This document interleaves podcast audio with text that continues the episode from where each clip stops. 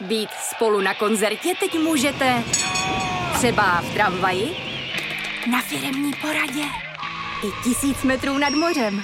Jsme tu, abyste mohli být mezi svými kdekoliv. Tak zůstaňte ve spojení díky datům na naší nejrychlejší mobilní síti v Česku. T-Mobile.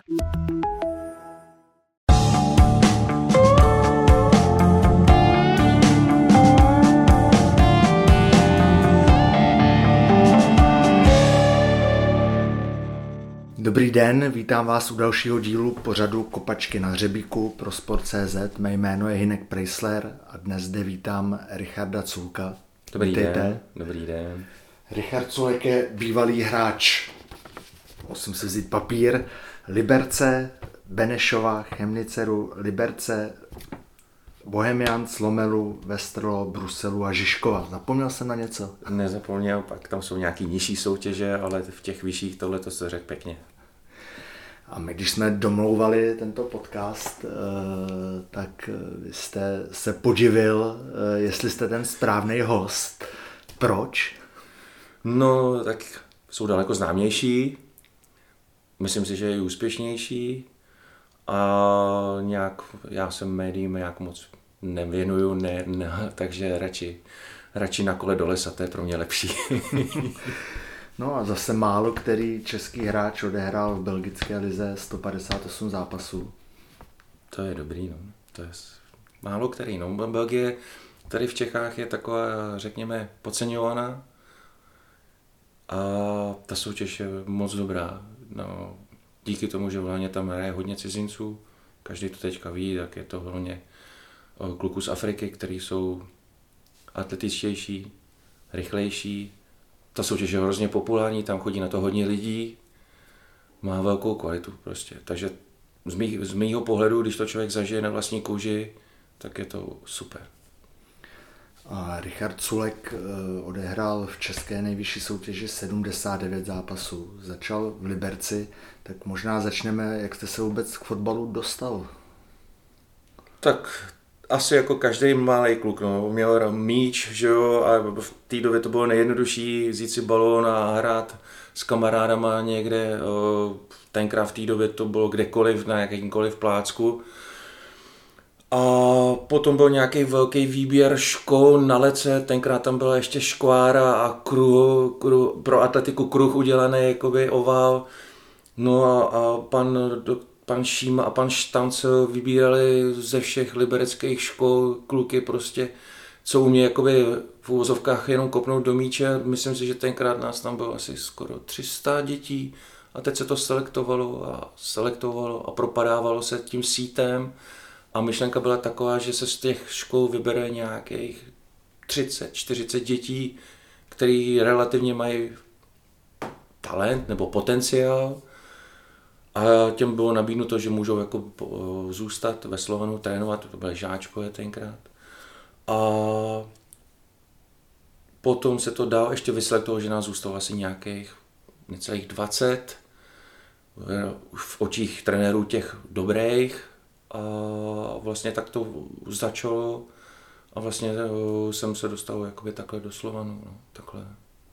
A vlastně jsem tam byl veškerý ty žákovské kategorie, dorostenecké kategorie, Eh, pořád vlastně letka, škvára, špinavý kolena, klasika, to už nebyla žádná umělka, žádná nic takového, no a všechno jakoby na dobrovolné bázi rodiče pomáhali, že jo, táta, řidič, jezdili jsme na zápasy, ale myslím si, že tenkrát v té době pan Šíma s tím panem Štáncem to měli hezky zorganizovaný, zmáklý, nebylo to jenom tréninky o nějakých jakoby běhání a tady ty věci, ale prostě už snažilo se to prostě technika, kontrola míče a tady ty věci a bylo to znát, že z té naší skupiny kdo tam byl vlastně, je známý Luděk Zelenka, že jo, ten komentátor vlastně české televize a co se věnuje fotbalu, ten vlastně se mnou taky hrál, vyrůstal.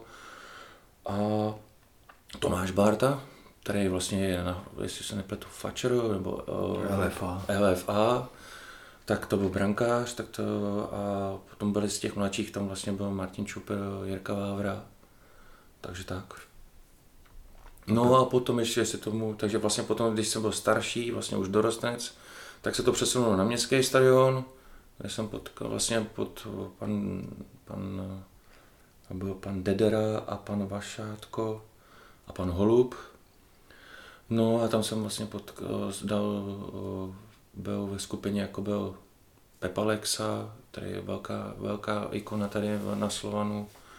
Karel Urbánek, bohužel, který zemřel, vlastně tak to byl taky velký hráč. A jako mladý kluk potom jsem dostal šanci jít do Bčka a tenkrát v té době liberalizoval druhou ligu, že jsme to zkoušeli jakoby jako mladý kluk v druhé lize a pak se to celý změnilo, že prostě byla reorganizace, pád komunismu, že jo, a teďka hmm. se to celý začalo měnit a Liberec dostal šanci tenkrát jakoby postoupit do ligy, to bylo vlastně se postupovalo 6 nebo 7 týmů, teď nevím přesně, a přišlo sponzoři jako typu Petr Forman, Čejchan a tady, ty, tady ta garnitura a vlastně nakoupili se noví hráči, nový trenér, pan Petr Žela. Jak vzpomínáte na něj? No, to bylo to dobrý, no. výživný. výživný to bylo, výživný, takže já mladý kluk, že jo, takže Uh, on přišel se svýma velkýma nárokama, takže si pamatuju nějaký první soustředění, ve sněhu, v Lučanech, jestli si to dobře vzpomínám, bylo a ten na, sníh po kolena ve v podstatě tam běhali jak koně. Teďka já na to nebyl zvyklý, my s Pepou, mladí kluci, ten vedle nás eh, takový vychrtlej Martin Hašek, který nás předbíhal v okolo, v okolo a o dvě. No, a trenér furt na nás baví, hovaralíny, běhej ten mladý a tady ty věci, no, takže jo, to člověk nezapomene, no, to člověk nezapomíná, no. Jeho nároky byly obrovský na všechny. A zase to neslo svoje ovoce, člověk to musel nějak jako svým způsobem trošku pustit jedním uchem tam, druhým ven, protože kdyby to bral jakoby osobně, tak by se z toho asi musel zbláznit, protože to nebylo úplně bez prostých slov a, a jenom v rukavičkách jednání, ale zase eh, bylo vidět, že potom na tom hřišti máte sílu. Je to, někam to vedlo, hráli jsme dobře, vyhrávalo se, takže dobrý. No. S odstupem času na to vzpomínám dobrým. Zvracel jste někdy po tréninku? Jo, jo, jo, zvracel jsem. Jo, tak hlavně jsem na to nebyl zvyklý, že jako mladý kluk nějaký takovýhle dávky, takže zvracel jsem.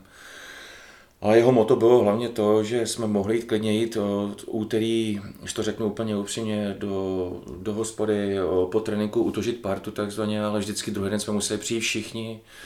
Jednou se stalo, že jeden hráč nebo jmenovat nepřišel a potrestal všechny, co přišli, takže zvraceli skoro všichni. A princip nebyl to, že nás chtěl potresat, že jsme byli někde, ale princip byl takový, že prostě všichni odjedeme a všichni přijdeme, aby jsme drželi jako part. Takže to svý kouzlo to mělo prostě a potom na tom hřišti bojujete jeden za druhýho daleko víc a ono někdy to, ne že vždycky, ale někdy to ten zápas může zlomit tady tím charakterem prostě. No. To by mě zajímalo, jaký hráč nepřišel. To, byl to Dalibor Slezák, to asi není tajný, uh, takže to je taková známá liberecká historka, kdy uh, na diskotéce se dostal do křížku s nějakýma, s nějakýma jiný, jinou skupinou, řekněme, a, a, a Dalibor byl vlastně kluk z Ostravy, který se ničeho nebá, takže do toho křížku šel a dopadlo to špatně a, a vlastně my jsme mysleli, že je někde doma, řekněme v úvozovkách, Eh, pod peřinou a jemu blbě, ale on chudák byl v nemocnici, no, takže, takže až takhle. až takhle, až takhle, ale dopadlo to dobře, Dalibor je v pořádku, ale my jsme to tenkrát za něj eh, odskákali a odběhali a, a bylo to dobrý, bylo to výživný.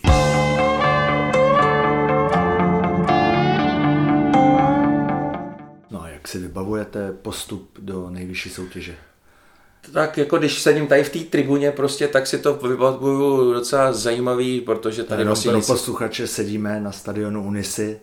Jo, jo, jo, jak se to všechno změnilo, takže když my jsme tenkrát postupovali, to byla druhá liga, o, hřiště, tak to, to bylo, na hřiště to jako fotbalují, co teďka hrajou kluci, tak to, to bylo jenom bláto, nedej bože tady v Liberci, prostě když bylo špatný počasí, tak to byla voda, bláto, oraniště ve své podstatě, ale tribuna nebyla, čtyři břízy za jednou bránou, takže, ale lidi chodili. To bylo krásný, no. To bylo, jakoby prostě lidi chodili, bylo to takový nadšení, euforie, bylo to zajímavý z toho pohledu, že prostě ty lidi si toho vážili, že ty kluci, jako sponzoři jsem natáhli takový známý jméno, Pepa Jinoch, já nevím, bych je mohl jmenovat, Martinášek. A, trenéra slavného, takže vlastně to táhlo lidi, podařilo se postoupit, což byla velká euforie a vlastně tím začala éra Slovanů v první lize. No. Pro mě to bylo trošku potom složitější, protože přišli i další jiní hráči, já jako odchovanec v své podstatě jsem tady hrál zadarmo, Potom se to předalo panu Karlovi, pak do toho vstoupil pan Karl s Preciozou, protože to bylo finančně náročný, vstoupil do toho pan A jak, jak jste hrál zadarmo? No v úvozovkách, jako v úvozovkách zadarmo. Ty hráči, co sem přišli, samozřejmě měli lepší podmínky, platební, když to hmm. řeknu takhle, já vlastně odchovanci, tak, to tak prostě je, s tím člověk nic neudělá. No a vybavuje se mi krásná vzpomínka na tohleto, kdy vlastně když to řeknu upřímně, vlastně eh, jsem se nějak eh, ozval, že by jsem jakoby chtěl nějak něco trošičku víc, jakoby nějaký odměny a tady ty věci. A to už bylo za pana Karla? Ne, ne, ne, to bylo za pana Petržely a teďka dnes sportovní ředitel byl, myslím, pan Prokopec. A to se nějak nelíbilo, nesetkalo se to nějak s úspěchem, tak jsem si nějak, jsem nějaký trošku tvrdou hlavy, tak jsem si postavil hlavu, že prostě takhle ne. Ostatně jste Beran, že No, jsem Beran. a že prostě ne a oni si mysleli, že nic jiného jako nebude a díky panu tenkrát, eh, panu Šímovi, který mě tenkrát, o kterém jsem mluvil na začátku, vychovával od, záčku, od žáčku, měl velice zajímavý kontakt na pana Ješka, tenkrát eh, reprezentačního trenéra, v obrovskou ikonu tady v Čechách. A slovo dalo slovo a já jsem jel tenkrát do hotelu Kuberten eh, do Prahy, táta mě tam vez a, a čekal na nás pan Ježek, tát, více klepal můj táta než já. A jsme tam za ním přišli a povídá, on přišel a byl hrozně, a hrozně fajn, hrozně na pohodu, on vůbec mě neznal. A říkal, co by jsem chtěl vyzkoušet, jako říkám, jaký, co se stalo, já říkám, tak tady v Liberci mi asi Pšenka nepokujete, protože nakupují nový a nový hráče a chtěl bych zkusit tady něco jiného a on tenkrát řekl, hele, mám dobrý kontakt tady v Chemnicu v Německu, anebo můžeš jít do Švýcarska zkusit o, prostě nějakou stáž, o, tři, čtyři nebo týden a uvidíš a ukaž, co umíš, to ti můžu domluvit. Myslím si, že tenkrát to jsem udělal malou chybu z pohledu toho, že jsem si vybral Německo, který byl blízko Liberce, protože jsem tenkrát se tolik necestovalo, že jo, tenkrát to bylo hmm. po, po komunismu a všechno, nikdo nikam necestoval, teď je doba jiná, všichni cestují všude, kam se dá a je to víc otevřenější, ale tenkrát, kdybych, asi kdybych mohl po druhý volit, tak bych se zvolil to Švýcarsko, zkusil bych. Ale bylo to dobrý, já jsem na tu stáž do toho Německa, eh, jeli jsme tam s tátou modrým favoritem, to bylo dobrý a jenom měl ani slovo německy možná Guten Tag, a to bylo asi tak všechno. No ale přijali mě hezky a po třech dnech odehrál se jeden zápas. Tři dny. A už volali panu Ješkovi, že prostě bych chtěl, abych tam zůstal. Tak se to tehdy hrál jakou ligu? To byla druhá liga. Druhou ligu. Bývalý Karl Markstadt, hmm. to hodně lidí to zná jako pod tenkrát komunistickým názvem Karl Markstadt. Je to kousek od Liberce, 300 km, no 250-300 km. Ale bylo to hrozně zajímavý prostě, takže jiný, jiná mentalita a byl jsem hozený do vody a já jsem jako říkal, že prostě do toho půjdu, že to chci zkusit. Mm, jako mladý kluk najednou se ocitnete v zahraničí, neumíte no. ani slovo německy. A vydržel jste tam tři roky? Dva, řekl bych dva, dva, dva roky. Bylo to dobrý, eh, hrál jsem, po půl roce vlastně tam byl takový eh, jejich známý časopis Kicker, odborný časopis, něco eh, a hodnotili ty nový příchozí hráče a to si pamatuju, že prostě já jsem byl jakoby vyhocený jako druhý nejlepší přestup té půl sezóny nebo té sezóny. Celé druhé ligy. Celé druhé ligy, kde oni mě koupili za nějakým, teďka bylo to v německých markách, takže asi to jakoby moc nepamatuju, bylo to možná za 50 tisíc marek, teďka ty částky jsou jakoby směšný oproti dnešku, ale a ta cena stoupla na nějakých 450 prostě, takže bylo to super Hrál jsem v záloze s Michalem Balakem, eh, obrovskou ikonou německého fotbalu. Eh, bylo to moc dobrý, obrovská zkušenost. A když jsme se vrátím se k tomu panu trenéru Petra Žilovi, kdy jsme se bavili o tom, že to bylo náročný, tak tohle to bylo taky náročný, ale úplně jinak. Jakoby u pana Petra Žily to bylo náročný, že se běhalo pořád, tam pořád se běhalo a běhalo. Tam to bylo náročné z pohledu tréninku, kde to bylo hodně na sílu a hlavně to bylo náročné v intenzitě toho tréninku a v náročnosti toho, že prostě tam bylo najednou 20 hráčů, možná i 25. A vy tam musel být každý den dobrý. Každý trénink dobrý, každý den dobrý. A prostě to se to hodnotilo tak, ne kdo jak je s kým kamarád, ale hodnotilo se to tak, kdo co opravdu umí, jakou má momentální formu, jak pracuje. Bylo to zajímavé. Já jsem nejdřív z toho byl hrozně vykulený, člověk na to kouká jak blázen, kdy máte trénink od deseti dopoledne a vlastně v půl devátý nastoupí skoro všichni hráči a jdou do posilovny na hodinu a ty to tam zvedali ty čínky a, a tak si řeknete, a bylo to dobrovolný, jo? nebylo to tak, jako, že tam musíte jít, tak si řeknete, tak já půjdu taky. No a teď jsem tam dostal tak nějaký ty konský dávky a já, já jsem říkal, no tak to je hustý tohleto, tohleto. Já věchejtek a říkám, no tak to je velká paráda. No, takže se cítíte, jsou dvě varianty, buď říkáte, ale oni jsou, to jsou blázni, anebo si řeknete, hele, já jsem slabý a zkusíte se jakoby zesílit a pomohlo mi to hrozně moc. No. Ne, eh, pomohlo mi to do dalšího života, že prostě umět se prosadit v tom, v tom zahraničí. Byla to dobrá lekce prostě, bylo to super, bylo to dobrý, chodilo na nás hodně lidí, O, bylo to dobrý. Bohužel to ukončilo zranění, no. takže kde jsem se jakoby těžce zranil, o, kdy jsem si prorazil Češku na nějakým hloupým přátelským zápase a, a vlastně to bylo skoro zlomený koleno, takže to vlastně to, bohužel pak mi vypršela smlouva, když to zkrátím, aby jsme nešli moc do hloubky a byla to velká škoda, no, že to takhle skončilo. A vlastně jsem začínal od nuly. Vrátil jsem se do Čech, a ještě řekněte, jaký to bylo hrát eh, s Balakem? Moc dobrý, by zajímavý. Se, tím se může pochlubit málo, málo kdo. tak on byl v té době mladý kluk, eh, ale bylo to takový, eh, bylo už na něm vidět, že prostě velký, obrovský, velký kluk, já jsem velký, on byl ještě větší než já.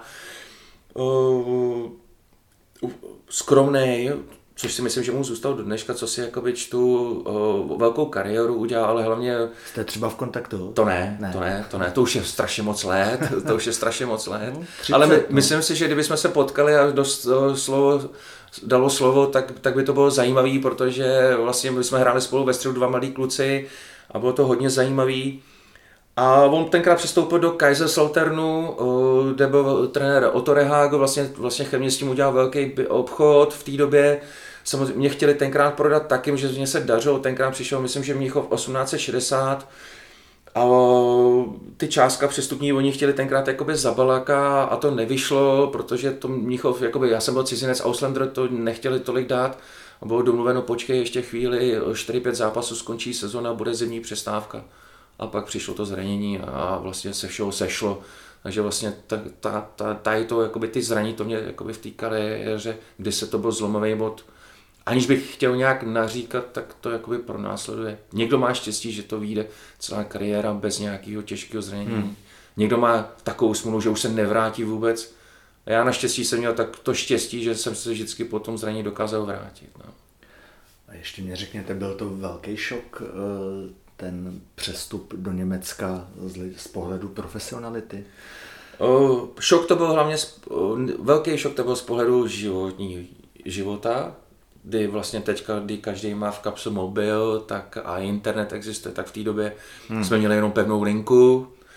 O, Tam jste žil sám? O, s přítelkyní, s přítelkyní, o, dostali jsme byt, takže jsme se museli starat o sebe sami, prostě kde byla jenom jedna pevná linka, telefonovat jsme rodiče měli, ani sám nevím, jestli měli v té době telefon, mý rodič jako tu pevnou linku, takže, takže jsme chodili, tele, telefonovali jsme někam, kde oni chodili k kamarádce. Do, nebo do budky. Nebo do budky, ano, přesně tak, takže to, to bylo... Dnešním, no to vůbec, jako nezná. nezná, vůbec neví, internet nebyl, prostě byl, jo, takže vlastně člověk se naučil tu řeč, jakoby, že si musel koupit noviny, číst, mluvit a hlavně mluvit s těma lidma. Prostě v dnešní době hodně ty lidi koukají do těch telefonů, jasně je to dobrý pomocník, ale ten sociální kontakt prostě potom vás to nutilo mluvit, snažit se jakoby v té kabině a tím zase na druhou stranu získáte to, že ty lidi to ocenějí. Jakoby venku jsou ty lidi prostě hmm. takový, že když ocení to, že se snažíte, sice mluvíte blbě, že to je jasný, ale oni jsou nebo takhle mě život naučil, že jsou lidi, kteří se mám s tak s těma se nebavím a jsou lidi, kteří to prostě nějak respektují a, a, prostě to jsou lidi, s kterými já se chci bavit a s kterými prostě vyhledávám kontakt. No. Takže do života to doporučuji skoro každému mladý generaci jít ven, prosadit se a jenom žít prostě. Jenom žít. A ono to, neje, ono to se to lehko řekne, ale těžko udělá. A potom se to nabaluje, že ta profesionalita fotbalová, kdy na vás čekají novináři po každém zápase, musíte podepsat, já nevím, pět tisíc kartiček svých, um, hromadu plagátů, vlaječek, kdy po zápase máte povinnosti prostě chodit mezi fanoušky, mezi sponzory. To tady podle mě je takový trošičku míň, když to řeknu takhle, no. takže prostě ten zájem těch lidí je menší. No.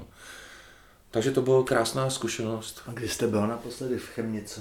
Když jsem byl naposledy v Chemnici? setkání? No, byl jsem pozvaný na setkání po, myslím, že to bylo po 20 letech. To jsem nemohl, to byl, jsem byl v Belgii v té době.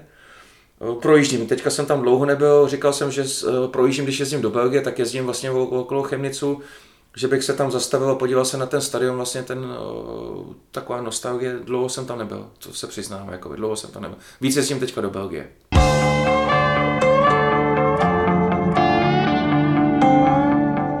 Říkal jste, že jste teda začínal v roce 98 znovu. To bylo úplně od začátku vlastně, kdy vlastně začínáte se učit chodit, máte berle strašně dlouho, vlastně koleno nefunguje, takže vlastně čekáte na to, si zlomíte, prorazíte koleno, zlomíte si češku, tak to je relativně hodně těžký úraz. A když to přeskočím, jak jsem se vrátil do Liberce, bez, bez smlouvy, bez ničeho, že jo, protože mezi tím smlouva skončila, nikdo nevěděl, co se mnou bude, samozřejmě se mi pomáhali, věnovali, ale nějak to nešlo, prostě bylo to špatně, takže jsem se vrátil do Liberce a nějak jsem to zkoušel rozejbat, když to přeskočím tu fázi nějak rehabilitace. A tenkrát Liberec měl vlastně v Turnově, řekněme B, jestli si to dobře vzpomínám. Tak já to trénoval Tomáš Nosek a takže jsme se domluvili, že bych s ním jen tak prostě zkusil nějak nastartovat znovu tu kariéru. Bolelo to, podařilo se to, nějak se to nějak dalo dohromady, začal jsem hrát za to B a tenkrát vlastně jsem se vrátil, kde tady byl pan Škorpil, hmm. v té době byl pan Škorpil, majitel byl pan Karl a tak se to samozřejmě doneslo, že tam je šikovný kluk. A zadarmo. A zadarmo, a zadarmo, přesně tak, a zadarmo. Takže jsem šel zpátky sem vlastně do Ačka ve své podstatě, kde to pod panem Škorpila a to už je ta jakoby generace Tomášanů, Rastě Michalík a Tonda Kinský v bráně, nechci na nikoho zapomenout, Mára Kince vepředu a, a tak dále, tady ta silná jakoby, generace. No a bylo to dobrý, celý rok vlastně jsem se do toho zpátky dostal, odehrál jsem skoro celou sezonu, jestli si dobře vzpomínám, si nějakých 20, za sezonu máte 30 zápasů, jestli tam odehrál nějakých 26 zápasů v té době, nevím. A končila mi smlouva, že jsem to hrál ve své podstatě jakoby zadarmo v úvozovkách. A teď přišlo to velké rozhodnutí, zase opět, eh, že, takhle, že by to chtělo prostě už nějakou normální, rozumnou nějakou spolupráci, že jsem byl jakoby vděčný za to, že mi to šanci dal Liberec, určitě, znova eh, zdraví drželo. No a do toho, což je paradox, teď tady sedím v té tribuně, pan Karl rozhodnul, že nemá zájem. Že nemá zájem, tenkrát to byl, myslím, že sportovní sekretář eh, pan Jirouš, velká hmm. ikona liberecká, a zrovna pan Kano byl možná někde na horách, na kole a, a culek a nechceme, nemáme zájem prostě a tečka. No. Bylo to zklamání? No, pro mě to bylo obrovský zklamání, protože jsem jakoby hrdý liberecký patriot, když to řeknu upřímně. No ale když takhle s odstupem času na to koukám, a kdyby teďka se otevřeli dveře, vešel jsem pár kár, tak bych mu poděkoval. Paradoxně bych mu poděkoval. Tenkrát bych oh, byl strašně naštvaný, nebo jsem byl na něj a počastoval bych ho nějakým výrazem, který by není publikovatelný, ale s odstupem času, ale jak člověk na to kouká trošku jinak, takže bych mu poděkoval a ten důvod je jednoznačný, protože, jak se říká, všechno špatný je pro něco dobrý, takže mě to nutilo hledat něco jiného a dostal jsem se do Bohemky a z Bohemky jsem se dostal ven. A tehdy Bohemku trénoval pan, pan Petržela, který to se doslech, že jsem prostě volný hráč. nabídnul mi prostě, jestli bych nechtěl jít do Bohemky, samozřejmě, že hnedka bylo moje ano, jakož jsme se už znali. No a vlastně tam jsem odehrál celou sezonu a tam byl sportovní ředitel Luděk Klusáček, obrovská ikona i liberecká, že jo, i teďka ve fotbale. A vlastně to dopadlo tak, že nějak se nějaký scout z toho týmu byl podívat na nějaký zápas Slávě a, a byl čas, že, jo, že Bohemka Slávě a byl se podívat potom hnedka na náš druhý zápas, protože oni většinou lítají na víkendy. No a, a přišlo to tak, jestli bych neměl zájem jít do Belgie. A, a to bylo zlomelu, scout. Teda. To bylo zlomelu, to bylo zlomelu. Oni tenkrát hráli první ligu. Já jsem řekl, že bych chtěl v Bohemce to dohrát a oni mezi tím spadli a vlastně po těch dvou, třech měsících on přišel znova, jestli bych měl zájem jít do druhé ligy. A já jsem byl nějak rozumný, že to Německo mě nakoplo v tom, že chci zase zažít něco jiného, poznat kulturu jinou, naučit se jiný jazyk, zažít jiný fotbalový prostředí. A já jsem řekl, že jo, že půjdu prostě. I když to šlo do druhé ligy a nelituju toho, bylo to dobrý. Bylo to super. Bylo to super. Tam jste vydržel tři sezóny. V Lomelu jsem vydržel tři sezóny. Hlavně eh, jsme tu druhou ligu vyhráli, což bylo důležitý. Takže to byl obrovský základní úspěch, že prostě jsme postupili do první ligy. Atmosféra jiná, lidi jiný, všechno jiný prostě. Všechno prostě eh, přijdete do prostředí, kde eh, to podnebí je jiný, takže všude jsou trávníky obrovský, kde jeden tým má 7-8 tréninkových ploch, jo. Na fotbal chodí hromada lidí, prostě my jsme měli stadion pro 14 tisíc lidí, malé město, ale stadion co by za to Liberec dál, když to řeknu v uvozovkách, pořád plno. Když to budu mluvit o té první lize, jezdíte na zápasy, jako je Anderlecht, Brugge, Standard, Hank, vždycky plno. 25-30 hmm. tisíc lidí. A teď se to valí, že jo, teďka zájem médií a teď to jede prostě a je to prostě jiný fotbalový život. Víc, řekněme, uvolněný, než to porovnám s Německem a tam to spíš funguje na bázi typu Nikdo tě nekontroluje, dělej si, co chceš, ale v sobotu večer, v pátek večer nebo v neděli, kdy se hrajou zápasy, prostě chceme 100% výkon. Jo, takže, ale vlastně je to postavený na tom, že tam je ta konkurence tak velká, že si, pokud ten člověk, ten fotbalista je jakoby dobře logicky smýšlející člověk a chytrý, tak ví, že když na to bude kašlat, tak ho to nemůže, žít. ten talent to neutáhne jenom. Že to prostě musí být hmm. pracovní uh, nasazení, velký píle, všechno, a protože ten tlak je velký, na, vaš, na vaše místo jsou připraveni další tři. A to zároveň se to odvíjí, konkurence je vždycky zdravý prostředí při tréninku, je, už automaticky jedete na plný pecky a, a, a to je dobrý, to se mi strašně líbilo. Nikdy, pan Petr Žábel dráp a musíš a tohleto a jedem a, a furt, a furt na vás někdo křval, tam ne. No, prostě přišli odborníci, trenéři, udělalo, řek, vysvětlilo se na začátku, co se prostě bude dělat, dodržuješ životosprávu, tvůj problém, nedodržuješ. Dodržuješ uh, tréninkovou morálku, nedodržuješ tvůj problém prostě. Jsou tady jiní, kteří to dělají, ale potom vás to tlačí, že jo. Hrajete zápasy, odměna a tady ty věci prostě. A to je, myslím si, že to je zajímavý přístup, jo, co jsem já zažil v té Belgii.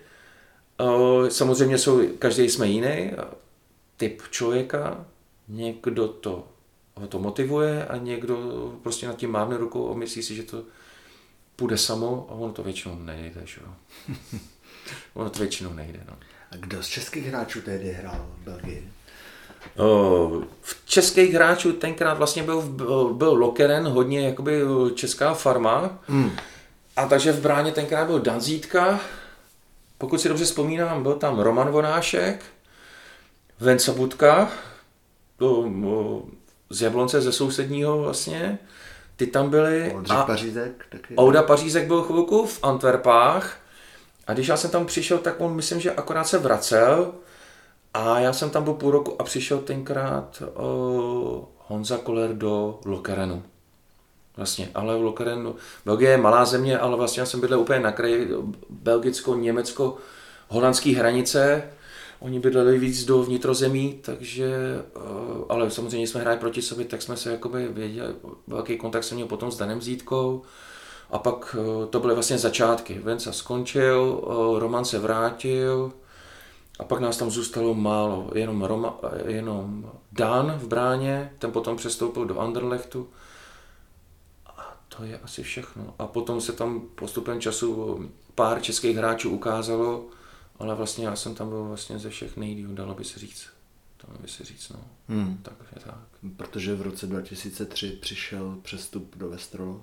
Westerlo to Lomel tenkrát dostal, jako se dostal do finančních problémů, a došlo tam k nějaký reorganizaci, řekněme možná, jako, že to úplně jakoby zkrachovalo, ale, ale něco takový ten typ, jakoby z toho pohledu něco jako Bohemka zachránili fanoušci, tak o, lidi to taky nechtěli úplně pustit, ale Lomel tenkrát spadnul, myslím, že do třetí ligy, o, začalo se zase znova nějakým čistým štítem, jak se to přejmenovalo. Hmm. Všichni znáte ten příběh, jako jak se to udělalo na Bohemce, že něco podobného. No a tak já jsem chtěl zůstat jakoby v první lize, protože jsem věřil tomu, že na to mám, takže přestoupil jsem do Westerla, nebo to bylo formou nějaký půjč, zápůjčky tenkrát, protože v té době se nesmělo přestupovat, že ten přestupní termín byl někde u konce. A že už to bylo po přestupní termínu, že to tam se domluvil, že prostě zůstanu jakoby půjčka nějaká těch hráčů, že jsme mohli, že to schválil svaz do Westerla a tam to vlastně skončila sezona a ten trenér, když to řeknu, trenér, který mě trénoval v Lomelu, přestoupil do Bruselu a skontaktoval mě, jestli bych za ním nešel do Bruselu. A jakož to byl fajnový člověk, takže jsem řekl, že za ním půjdu do Bruselu. Chtěl jsem zkusit další, větší město.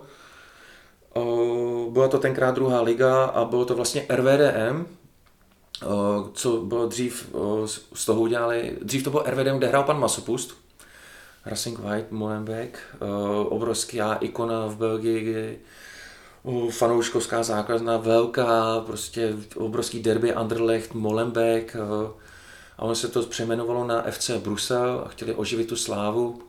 Já jsem říkal, že do toho jdu. No a zažil jsem zase úplně jiný svět. Úplně jiný svět.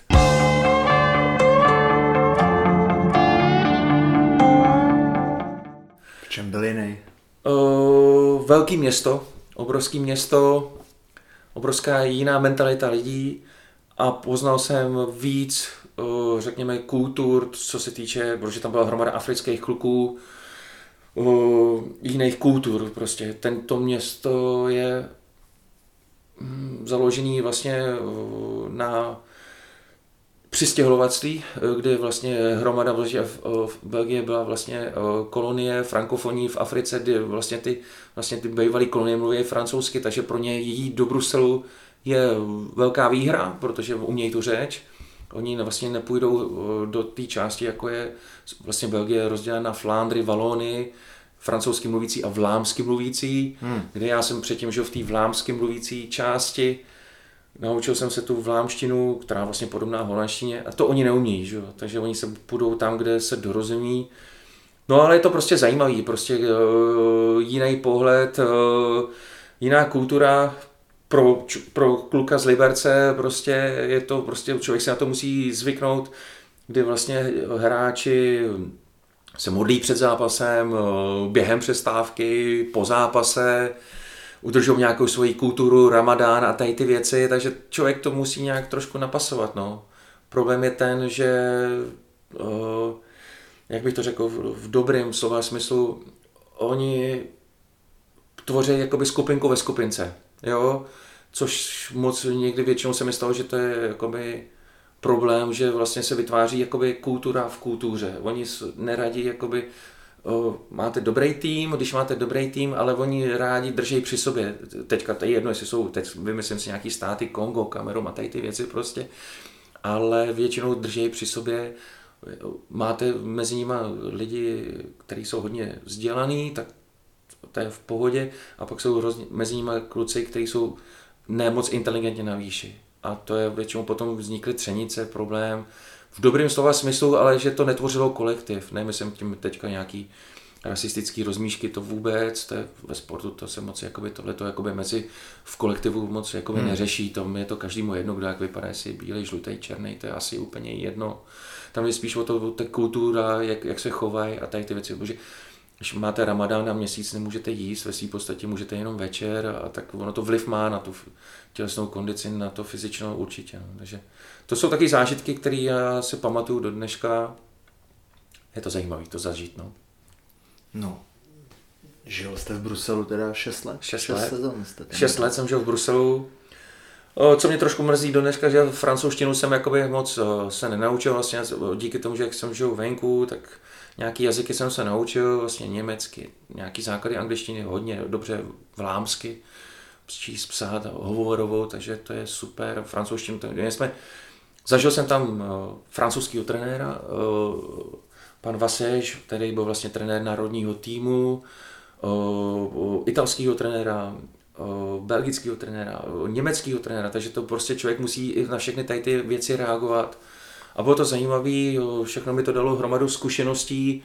Zažil jsem o, obrovský krásný o, derby vlastně mezi Molenbeekem a, Anderlechtem. Zažil jsem, co opravdu je jakoby fanatický, fanouškovská základna prostě, to je ten, co my jsme měli, kdy prostě chodí na vás strašně moc lidí a zažil jsem taky tlak novinářů, když tady takhle spolu sedíme, kdy po každém zápase máte vlámsky mluvící televizi, francouzsky mluvící televizi, do toho přijde německy mluvící televize. Po zápase máte hromadu novinářů, dáváte hromadu rozhovorů, ty lidi to strašně zajímá. Je to prostě takový ten takový humbuk okolo je daleko, nevím, nemůžu mluvit eh, tady jakoby za Liberec v dnešním prostředí, ale myslím si, že to jde daleko víc. No. Hmm. Ale samozřejmě to má vliv, jakoby, není to jen pozitivní, to je negativní, když odehrajete špatný zápas tak vám to dají prostě najevo, novináři, fanoušci, zašku nehrajete dobrý zápas, tak samozřejmě zase to tak funguje asi všude, no, ale ten tlak je daleko větší. Ten tlak je velký, velký, velký prostě. Na jaký zápasy vzpomínáte nejradši?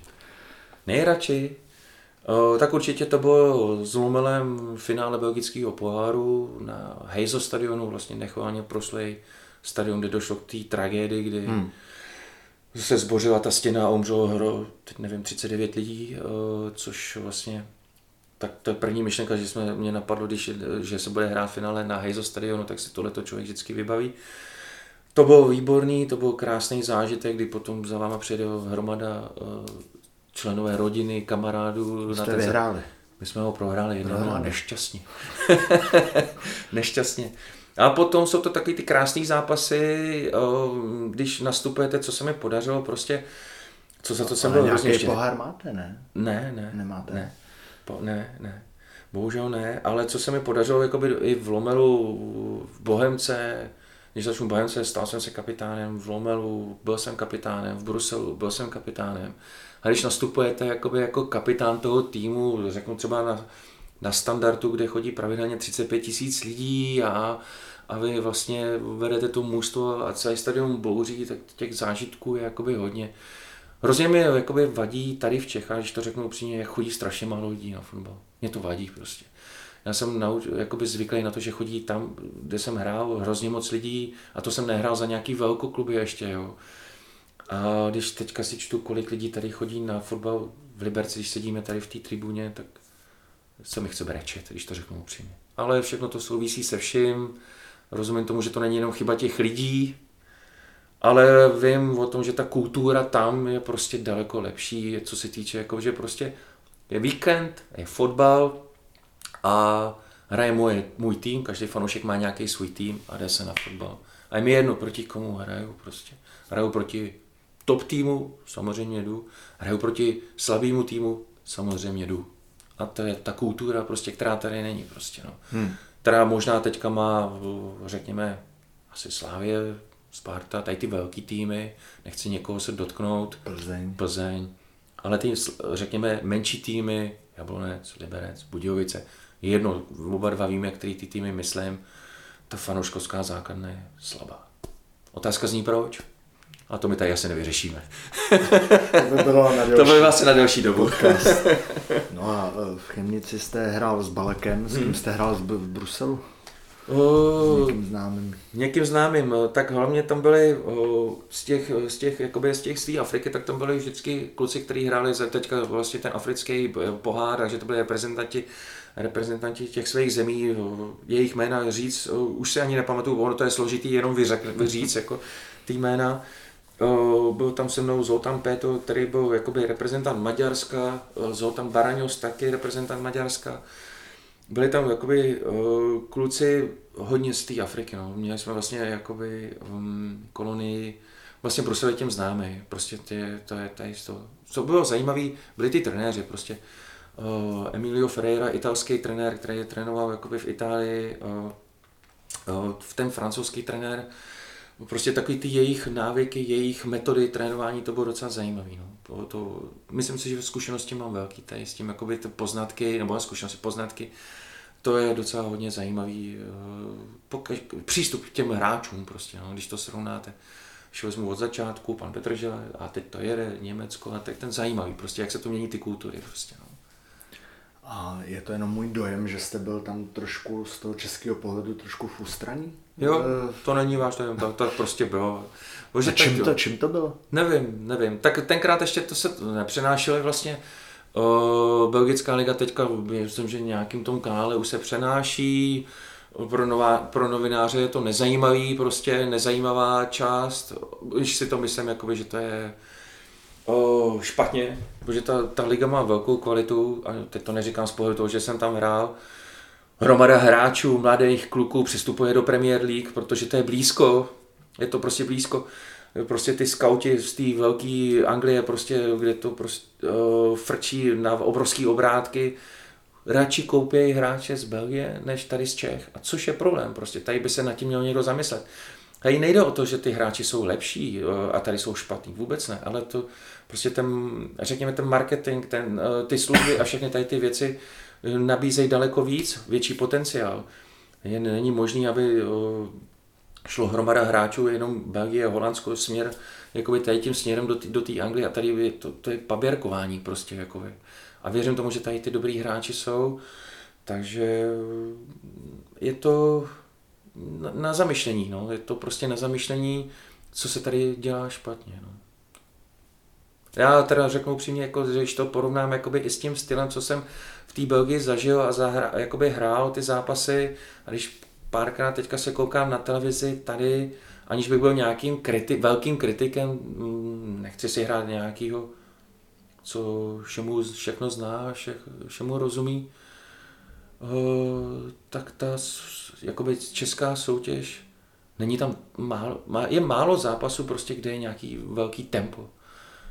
Pořád buď uh, ta hra je přerušená, uh, buď uh, hráči ležej, nebo se někdo ošetřuje, není v tom tempo, prostě to je strašně jednoduchý, nemá to tempo a asi to potom není zajímavý pro diváky a a proto ty lidi nechodí a proto sem ne, nejezdí ty důležitý lidi, kteří potom to o tom rozhoduje, kdo kde kam přestoupí nebo tak. Neberou teďka jenom to přestupy ze Slávy. To můžete udělat třeba, řeknu, sedíme v Liberci, liberecký hráč, aby šel hrát do nějakého menšího týmu, třeba v Anglii, do druhé ligy nebo něco takového. Není to, neexistuje to prostě. Proč? Otázka zní proč. Je to prostě možná i tou naší jakoby mentalitou, já si myslím, že tomu chybí tempo, prostě chybí tomu náročnost, tempo. Je to z pohledu i těch rozhodčích, aby, aby tu hru víc pouštěli, hráčů, aby to nezneužívali. Proč chodí v Čechách lidi na hokej? Je tam hmm. náboj,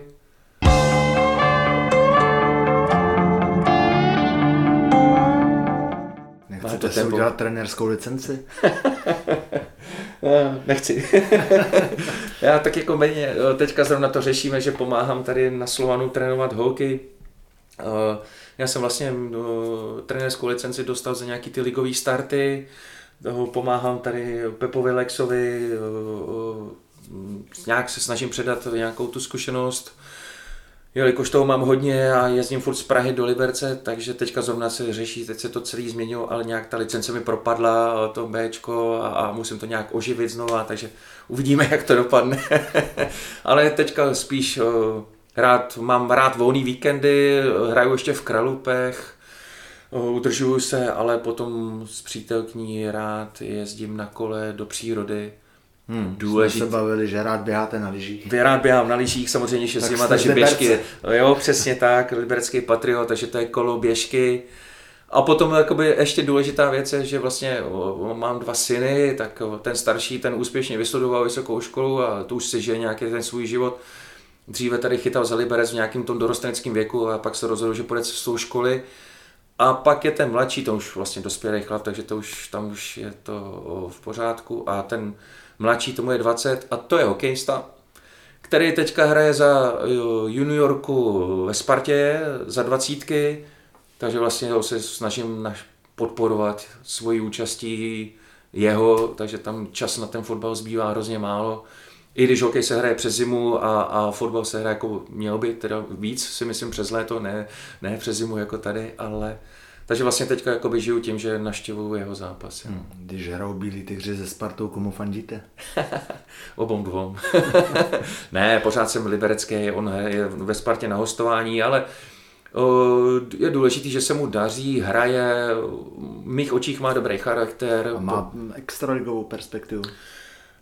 Je, něco v něm je, něco v něm je a myslím si, že má našlápnuto k tomu, když bude takhle dál pracovat, že by to něco mohlo někam dovíst. Ale pro mě je důležitý, aby k tomu dělal školu, takže teďka je na vysoké škole, ten starší si krás udělal dobrou vysokou školu, má dobrý zaměstnání, takže ten je spokojený a, rád bych ještě přesvědčil, protože já vysokou školu nemám a myslím si, že to je chyba potom do budoucna, protože ta kariéra skončí a co potom. Jo, a díky vzdělání si myslím, že když máte dobrý vzdělání, tak se potom dokážete uživit i potom po té kariéře a myslím si, že se to dá skloubit. A on je důkazem toho teďka, já vlastně Ondra chodí do prvního ročníku na vysoké škole, je to náročný, ale dá se a myslím si, že když to dokáže, tak se mu to potom v časem vrátí. Hmm. Může, může přijít zranění. Co, co hraje? Uh, je obránce, obránce, obránce má výhodu toho něco jako ve fotbale jsou leváci, tak on je pravák. Hmm. Těch hráčů je málo. Dostal do dovínku o, velký dar a to je rychlost, kterou já jsem nedostal od pána Boha, takže, takže zdědil po mně trošku jakoby o, a přehled co jste, co jste dostal? Kreativitu? Já jsem dostal asi pravděpodobně o, mm, charakter. Charakter když přijde těžký zranění, uh, stát, znova zkusit uh, se prosadit, vrátit zpátky. Už těch zranění bylo víc, byly těžký, a znova jsem se vždycky vrátil, takže asi ten charakter je důležitý. Nejenom ve sportovním životě, ale i v všeobecném životě, prostě nevzdávat to při každý první příležitosti, kdy se mi něco nepodaří, Samozřejmě trošku talentu eh, tam mít, protože jenom charakter to prostě nejde, ale je to důležité. Což si myslím, že v dnešní době to myslím, že byste dostal hodně talentu. Jo, tak asi jo. Ale jsem jako, mohlo to dopadnout, kdyby nebylo těch těžkých zranění, že by to se mohlo se prosadit, byly tam nějaký kroky i v té Belgii, že prostě jsem mohl zase o, eh, přestoupit do, do druhé ligy belgický, pardon, o, anglický, zlomil jsem si kotník, takže se to jakoby... Jaký tým měl zájem? Stoke City, protože ho šel trénovat Johan Boskam, který byl o, trenérem o, v Bruselu, známá ikona velká a šel ho trénovat, dostal nabídku trénovat do Stoke. A chtěl si tam vzít dva nebo tři hráče z, od, z Belgie, vybral si mě, Karla Hufkence a ještě jedno, teď si nepamatuju to jméno, já jsem si zlomil kotník. Jste se vždycky zranil úplně v, té, chvíli? Úplně v tu nejhorší moment, co se mohl. A zase začínáte znova. A nedá se nic dělat, to prostě takový je život. Ze začátku to je smutný a potom zase vrátil jsem se, dokázal jsem se vrátit. A když to pak nějak jakoby schrnu, tak uh, nekoukám jako na tu kariéru nějak s tím, že bych jakoby to bylo špatně. Děkuji za to ve své podstatě. Poznal jsem nějaký země, poznal jsem nějaký jiný kultury, nějaký jazyk jsem se naučil, ale vlastně ve své podstatě teďka využívám těch kontaktů, že jezdím hmm. do Belgie a nějak uh, mám svoji firmu, kde uh, velká, obrovská firma s nábytkem, uh, co byla náš sponzor. Díky tomu já jsem se seznámil s jejím ředitelem, jsme kamarádi, velký, 20 letý, už, už to učíká, to je hrozný. A já se snažím prodávat jejich nábytek jako moderní věci tady v Čechách, kde oni nemají žádný zastoupení, takže vlastně takhle tohle to mě živí. Do toho ještě sportuju nějak, ještě v Kralupech hraju jakoby první a třídu a pomáhám tady na Sovanu. Snažím se vrátit trošku to, co vlastně vyslovan jakoby umožnil vstoupit do velké kariéry. I když tady v Liberci se to moc nevyšlo, odehrál jsem tady nějaký zápasy, ale, ale tu velk, větší kariéru jsem udělal někde jinde, tak pořád mám Liberec rád a nosím ho v srdci.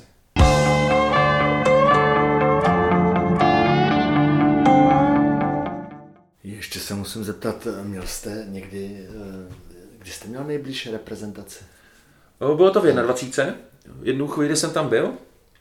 To trénoval pan Kopecký, takže tam byli, se mnou, byli jsme na hezkým, to si pamatuju vlastně, na nějakém velkém turnaji ve Francii a já jsem snad dal i gol Brazílii, to si pamatuju snad můj jediný gol za 21. A všechno to právě zkazilo to zranění, jak jsem mluvil na začátku v tom Německu. No. Vlastně hmm. se byl, bylo to se mnou tam tenkrát byly takový hvězdy jako Tomáš Klásek, Jarda Blašek, Tomáš Repka, Patrik Berger a teďka tady ty jména, všechno tady z toho, tady z tý, uh, vlastně to jsou kluci, kteří jsou stejně starý nebo o rok mladší, o rok starší. A nerad bych na někoho zapomněl, těch uh, dobrých hráčů, moc dobrých hráčů tam bylo daleko víc. Ale to zranění, který se mi stalo s tím, jak jsem mluvil na začátku v tom Německu, to ve, ve, ve svým podstatě všechno utlo. No. Všechno to utlo.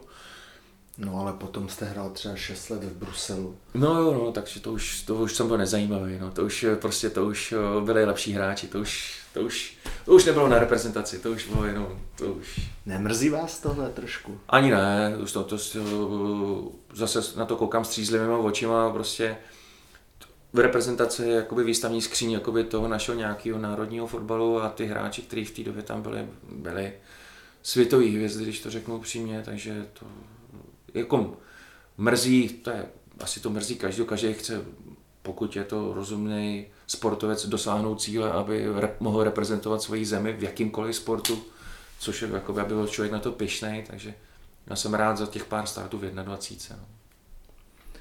No. no a v Bruselu jste skončil v roce 2009. Eh, jak to vypadalo?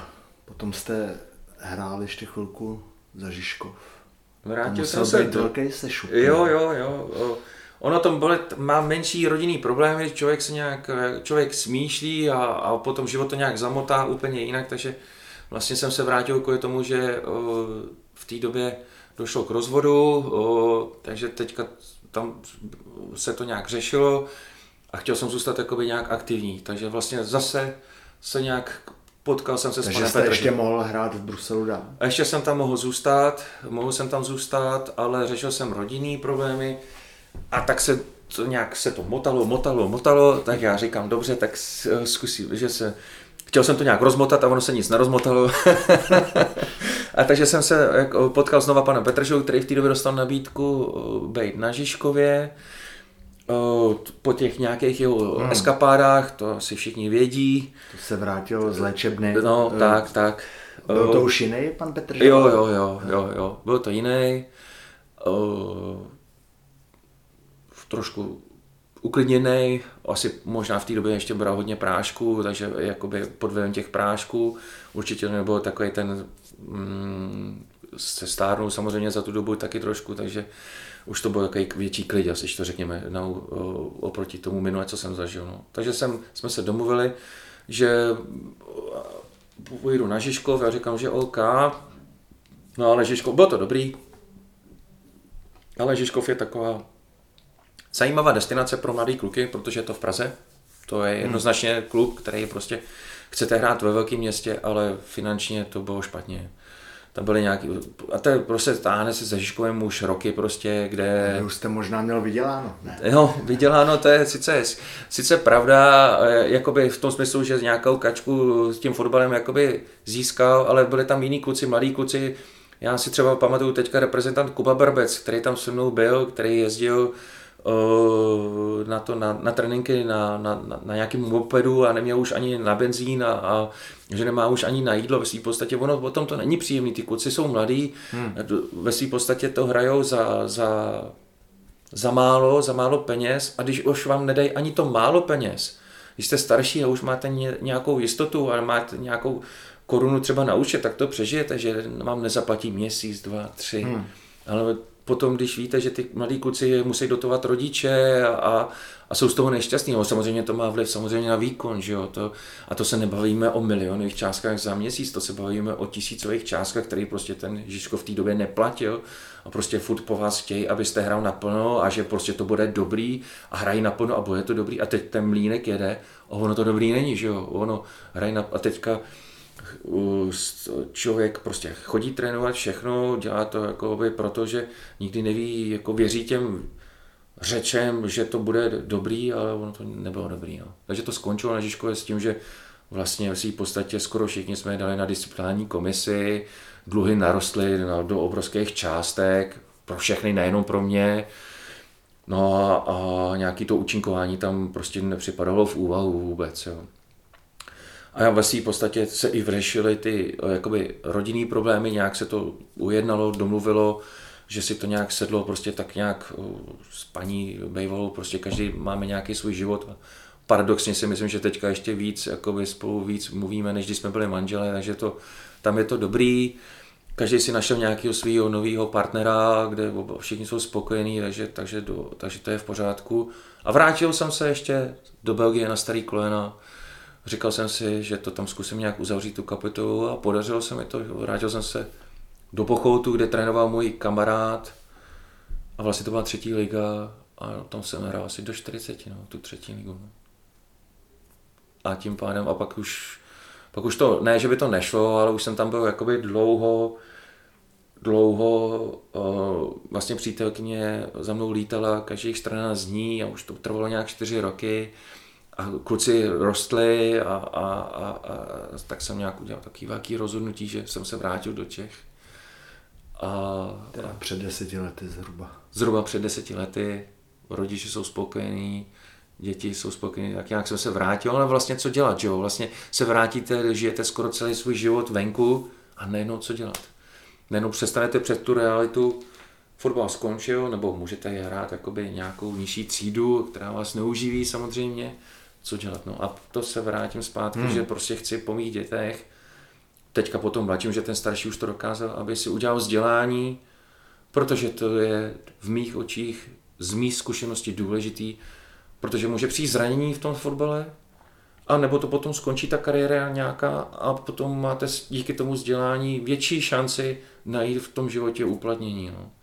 Takže já nakonec jsem dostal nápad s tím nábytkem. Jste to hezky využil. No, využil jsem ten kontakt, Řeknu to úplně upřímně, nejsou to žádný miliony, ale prostě mě to uživí, jsem pán svého času, nikomu nic nedlužím a tak by to mělo být asi, no.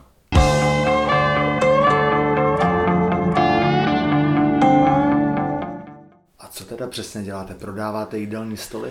No, oni to už nejsou Nebo jenom jídelní stoly, je to prostě, ta firma má ve svým podstatě všechno, sedačky, židly, stoly a tady zase jsem začal vlastně stolama, že to bylo dobře skladný, že vlastně dáte desky k sobě a nezabere to tolik místa.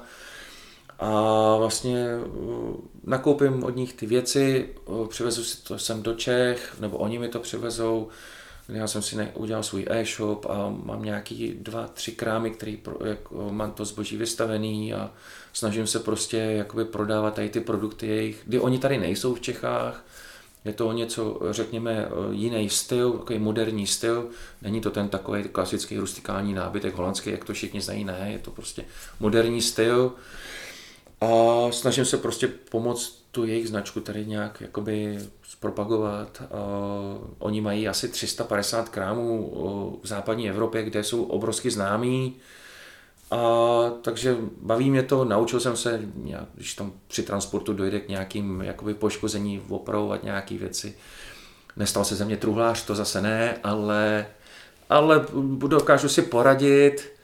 Baví mě to, teďka do toho spadlo tady to trénování děvčat tady o, v Liberci, kde jsem se v tom nějak jakoby trošku našel a mě to baví z takového pohledu, že o, jsou to holky, a jde se jakoby proti větru, když teďka se furt snaží, aby to byl jakoby ženský fotbal trošičku moderní, ale vlastně pohled to pořád je takový, holky hrajou fotbal, holky hrajou hokej a všichni to porovnávají. To se přece nedá porovnat jakoby s, s mužským hokejem, s mužským fotbalem. To nejde porovnat, prostě. to se nedá porovnat. Kdo to porovnává je blázen a tak to prostě nejde. Prostě já to dělám rád, pomůžu, že ty holky si prostě vybrali fotbal a baví je to, a dávají do tomu všechno, svůj volný čas. Vlastně já trénuji teďka juniorky a B mužstvo dohromady a vlastně je to, nemají za to vůbec nic. Vlastně to je, tak to obdivuju, to obdivuju a snažím se jim předat nějaké zkušenosti, nějaký styl trénování, který jsem se naučil venku a ještě shodou okolností jsem tam potkal svého jakoby bývalého spoluhráče Pepu Lexu po 30 letech, takže se nějak kruh uzavřel, tak uvidíme, jak to vydrží, ale jezdím za nima z Prahy, abych jim předal nějaké zkušenosti a chodí jich víc a víc, tak snad je to dobrý. No. Málo liberečáků se přestěhuje do Prahy. Tak ono to je jednoduchý, ono to je jednoduchý. Vlastně přítelkyně je pražská, takže bydlíme spolu. Teďka ještě do toho je výborně, že Ondra hraje za tu Spartu, takže hraje v Holešovicích, takže se to všechno takhle potkalo docela dobře. A Liberec Praha je výborný spojení po té D10, což nemám problém to jezdit. Já si i v tom autě odpočinu, takže jako já jsem zvyklý a baví mě to a ne, nejsem žádný závodník, takže já si jedu to své tempo a víc si tam připravím věci, co do práce, na trénink a i tak nějak celkově na pohodu vyřeším si tam nějaký svý telefonáty. Takže to je to nejmenší. No. A nechybí vám na obzoru hory? chybí, chybí.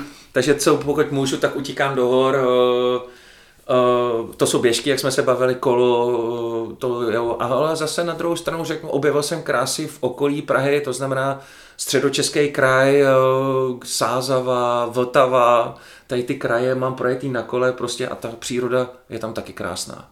To Berounka a teďka to je opravdu klobouk dolů, všem doporučuju, je to moc hezký, moc hezký, pěš, pěšový lety, cyklový lety, a zase vyhovuje to mý přítelkyni, že to není to i do kopce, tak je to dobrý. Liberec je zase na tohle hodně bebej. Je to moc do kopce. no a dostáváme se nakonec. Jste říkal, že když jste po tom zranění to znovu zkoušel v Liberci, že jste byl tehdy naštvaný, ale teď, že byste poděkoval, tak vlastně díky tomu jste se dostal do Belgie, díky tomu teď máte práci, která vás živý. Jo, jo, je. člověk na to kouká ze stárne, s nadhledem a ve své podstatě to bylo od toho pana Karla dobrý rozhodnutí. Tenkrát jsem si, tenkrát to, to bylo v mých očích to nejhorší rozhodnutí, co udělal, že tomu nerozumí a je bebe a bla, bla, bla. Ale teďka pro mě musel jsem se probít úplně jinak, jinou cestou a, a jsem za ní rád. Jsem za ní rád, to málo kdo může říct, že odehrál tolik zápasů v Belgii, zažil jsem hromadu krásných věcí, Mám hromadu přátel venku, s kterými jsem v kontaktu, jezdím tam do dneška. Jak často jezdíte do Belgie? Když jsem jezdil pro zboží, covid to teďka trošku změnil, protože jsem jezdil skoro jednou měsíčně, po tom covidu se to změnilo, že on zboží mi posílají sem, ale teďka se tam třikrát, čtyřikrát do roka určitě ukážu, pětkrát do roka určitě ukážu, určitě. Mám tam hromadu kamarádu a Máte co je... třeba byt?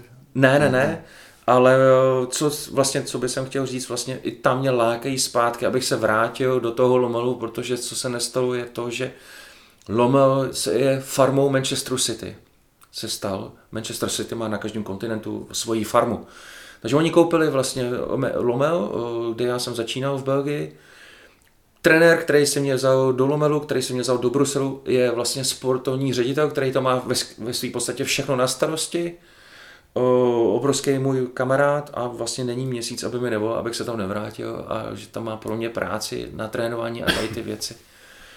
A když tam jsem, byl jsem pozvaný, bylo teďka výročí nějakých, teď nevím přesně, 80 let fotbalu v Lomelu, i nějakou tu garnituru, co my jsme postoupili do ligy a když se tam ukážu, tak vás lidi poznávají na ulici, takže nějakou tu stopu jsem tam zanechal, což se mi tady v Liberci nestane, což je taky dobře, aspoň mám svůj klid, ale...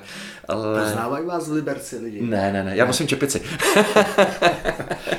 ne, ale Belgi- nemůžou ani, protože já jsem odešel hrozně brzo a v té Belgii jsem byl strašně dlouho, jo, takže, takže o, tam jsem tu stopu udělal daleko větší než tady v Liberci a je to hrozně zajímavé, že prostě vy jako cizinec vás lidi jakoby prostě mají rádi, což jsem za to rád, ono to má co dělat s tím, že jsem se naučil to jejich řeč a snažil jsem se jakoby být součástí té jejich společnosti, co si myslím, že se mi podařilo, vzpomínám na to dobře, no, takže všem to doporučuju. A v Lomelu vás láká ten váš kamarád do té nějakou... do struktury toho hmm, vlastně... Co vlastně... tam mohl dělat? A proč o... odmítáte? No, ten princip je jednoduchý. Jakoby do té struktury on říkal, že z toho pohledu ani buď trénování, nebo do té struktury celý toho systému, co vlastně ten Manchester City tam nastavil, ať je to výchova prostě těch hráčů, mladších, starších, jakoby i těch dospělých, to, to je celý tým. A té práce je tam strašně moc a oni o, hledají jakoby lidi, kteří prostě něco tomu trošku rozumí, něco tam dokázali a jsou jakoby charakterově dobrý, proč nechci? Je to strašně jednoduchý. Mm, to volení je jednoduchý. Tam by se měl dobrou práci, dobrou peněžní jakoby, motivaci, ale byl bych tam prostě bez rodičů, bez, bez dětí, bez přítelkyně, byl bych tam sám, protože ona má svůj život, svý děti, tady děti moje už a udělal jsem rozhodnutí, že radši budu tady v Čechách, už stačilo, rodiče ze stárly, rád pomůžu, jakoby ukážu se, já jsem ze stárnu a teďka vlastně tu energii chci jakoby spíš dát, jakoby být tady, o, děti, motat se tady prostě jo, po, po Čechách, i když třeba za víc práce, méně ohodnocenou finančně, tam by to bylo jednodušší a ještě byste dělal to, čemu rozumíte celý život prostě. A ještě byste mohl mít otevřít dveře do Manchesteru. No, to už asi ne. Fotbalově určitě ne, ale jako, je to zajímavá jakoby štace, jako ono se to, je to opravdu hodně zajímavý. To nemáme čas na to, my jsme spolu seděli jakoby na kafe a on mi to vyprávěl, prostě je to hodně zajímavý to tak nastavení. Na, na, naznačte. No je to prostě, vlastně máte svýho Manchester City, prostě vám jakoby je to vlastně jakoby farma, jako kdyby si tam pěstovali své rostlinky, jo, a prostě mají svůj styl, který prostě chtějí jít a ten se musí dodržovat, jak zalejovat, když to řeknu ty hráče, co, co potřeba a teďka každý hráč tam má prostě svýho nějakého koordinátora, co má jakoby dělat v tom smyslu výživa, jak se starat o tělo, jak trénovat. Je to víc jakoby do technologie, je to víc nejenom čistý běhání a trénování, je to prostě nastavení mysli celého toho člověka. A je to hrozně zajímavý, ta práce prostě, a to už jede nejenom v tom dospěláckém fotbale, už od těch, řekněme, začínají od těch 15 letech, už je z shodou okolností můj kamarád tam má kluka, svého syna, který tam je v té akademii, 15, 16, 17, 18, takže on mi o tom vypráví, v tom nastavení a jak se s těma hráčema bavit a hodně to o komunikaci, no, což je docela zajímavý. O trénování samozřejmě taky, o talentu, ale je to nastavení takový, hodně komunikují mezi sebou, hodně komunikují, vyříkávají si to a furt spolu mluví a je to zajímavé to poznat. No. A bylo to teda, když o tom tak nadšeně mluvíte, bylo to těžké uh, rozhodování? Svým způsobem jo, protože by mě to bavilo, naplňovalo, ale zase na druhou stranu jakoby převáhla ta uh, lidská stránka, to znamená rodina, to znamená svůj osobní život, kde jsem strašně spokojený. Uh, rodiče tady, který si mě moc neužili, že jsem byl dlouho venku, takže to rozhodnutí takový, že jim to chci vrátit zpátky nějakým stylem svým, ne finančním, ale to, že prostě tady jsem. Asi tak ještě bychom to možná mohli uzavřít e, předčasnou gratulací, protože vy za, dva, za necelý tři měsíce oslavíte... E, Ani to neříkejte na hlas. významný životní jubileum 50. narozeniny. E, no, Plánujete nějakou oslavu? A tak jako o, oslava v rodinném kruhu určitě, o, jasně, uteklo to jako blázen, Jediný spravedlivý je, že to utíká všem stejně. A 50 let, no, tak... A údajně to bude utíkat ještě rychleji. údajně to bude utíkat ještě rychleji. No. Asi tak, no. Je to prostě utíká to, no. Člověk by si měl vážit každýho dne, kdy je zdrav, eh, vidím ve svém okolí, kde prostě to zdraví nefunguje, takže prostě jak člověk zestárne, když je mladý, honí se tady za balónem ve 20 letech, 25 a neřeší tady ty věci a pak najednou člověk zestárne a vidí, jak, ten, jak to uteklo prostě a, a tak potom si vážit každého toho momentu. A to je možná vlastně, teď jste mi nahrál, proč jsem to nevzal tu nabídku a zůstal jsem tady v Čechách, protože si chci vlastně užít vlastně tu podporu synů, ať jakoukoliv, rodičů, rodinou doma jako přítelkyně a takže a být jakoby tady zase zpátky se jakoby vlastně ve svém rodišti. No. To jsou moudrá slova. Až Richarda, moc. Cul- Richarda Culka. Já vám děkuji za příjemné povídání.